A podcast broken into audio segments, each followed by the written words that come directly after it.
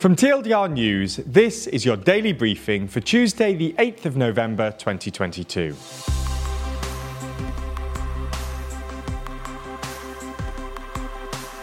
Good afternoon. Today we're going to be talking about China's influence in Canada. We'll also be discussing three of today's other important stories. But first, efforts by the Chinese to undermine Canadian democracy. Prime Minister Justin Trudeau has accused China of playing aggressive games to undermine Canada's democracy and institutions. Trudeau made the comments after Global News reported that Canadian intelligence had concluded and warned Prime Minister Trudeau that China has allegedly been targeting Canada through a campaign of foreign interference. Global News said this included funding a clandestine network of at least 11 federal candidates running in the 2019 election. The efforts are believed to include, according to reports, alleged payments through intermediaries to candidates, placing agents into the offices of MPs to try and influence policy, seeking to co opt and corrupt former Canadian officials, and punishing Canadian politicians that Beijing sees as threatening its interests. The intelligence briefings for Trudeau and other top officials did not identify those candidates, but the alleged interference attempts did target members from both Justin Trudeau's Liberal Party and the opposition Conservative Party. One case, reported by Global News, citing unnamed intelligence officials, said some 250,000 Canadian dollars of funding was directed through the office of an Ontario provincial MP. Speaking to reporters, the Canadian Prime Minister said, We have taken significant measures to strengthen the integrity of our elections processes and our systems, and will continue to invest in the fight against election interference, against foreign interference of our democracy and institutions. A spokesperson from China's foreign ministry said China has no interest in meddling in Canadian elections. He said state to state relations can only be built on mutual respect, equality, and mutual benefit, adding that Canada should stop making remarks that hurt China Canada relations. This latest news comes after authorities in a number of countries, including Canada, Germany, and the Netherlands, are investigating alleged unofficial overseas police stations, opened and operated by China, which provide diplomatic services but are used to target Chinese dissidents far beyond the country's borders. Okay, so that's the biggest story of the day, but there's a lot more going on around the world. So here's a rundown of three other stories. It's been reported today that an Iranian hit squad operating in London has been instructed to try and murder two journalists who work for Farsi language TV stations here in the UK. The Metropolitan Police have identified what they refer to as a lethal threat to British citizens on British soil. And it has been suggested, as a result, that the journalists have been given round the clock protection. Obviously, such acts by Iran on British home soil would significantly worsen relations. It's already considered as a hostile state actor by counter-terrorism police and intelligence agencies. This isn't the first time that Iran has tried something like this either. Back in 2015, a terrorist cell linked to Iran was caught stockpiling explosive material.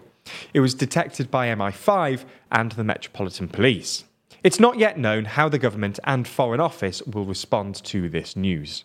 There's more on the way, but be sure to subscribe and ring the bell to make the daily briefing part of your daily routine, or just search for us on your podcast app to listen along.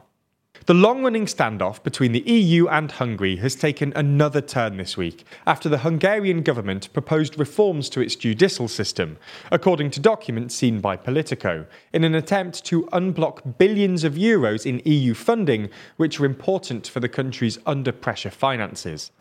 Brussels has been blocking Hungary's access to some of the country's regular EU funds, as well as a tranche of post pandemic recovery funds over rule of law concerns.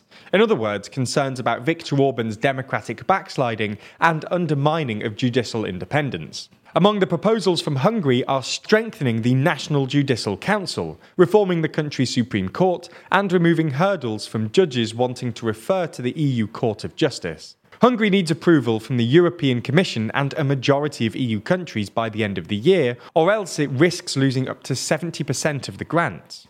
But unblocking the funds could cause a rift between the Commission and the European Parliament, which has been consistent in demanding the Commission take tougher action against Hungary. Boris Johnson's honours list has today become public. While a number of politicians that we expected to be included on the list, including former Culture Secretary Nadine Dorries, former Minister Nigel Adams, and COP26 President Alok Sharma, there were also more unknown figures on the list.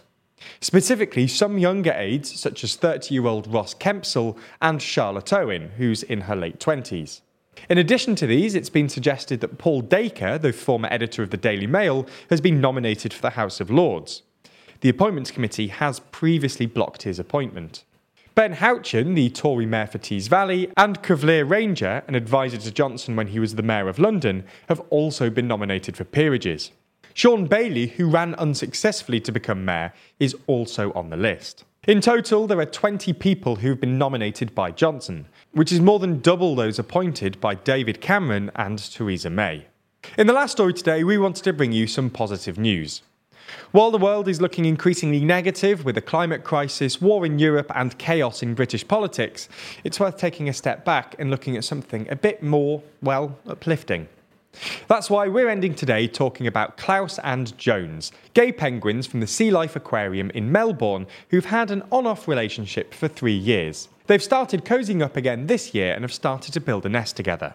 Last year, when they tried this, they unfortunately built it in the wrong area. For the first time this year, they have built it in the correct place.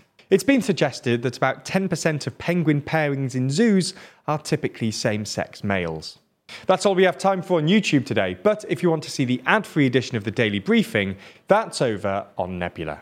Nebula subscribers not only get everything you've already watched ad free, but also an extended edition of the show every single day, available to watch on Nebula or stream on your podcast app of choice.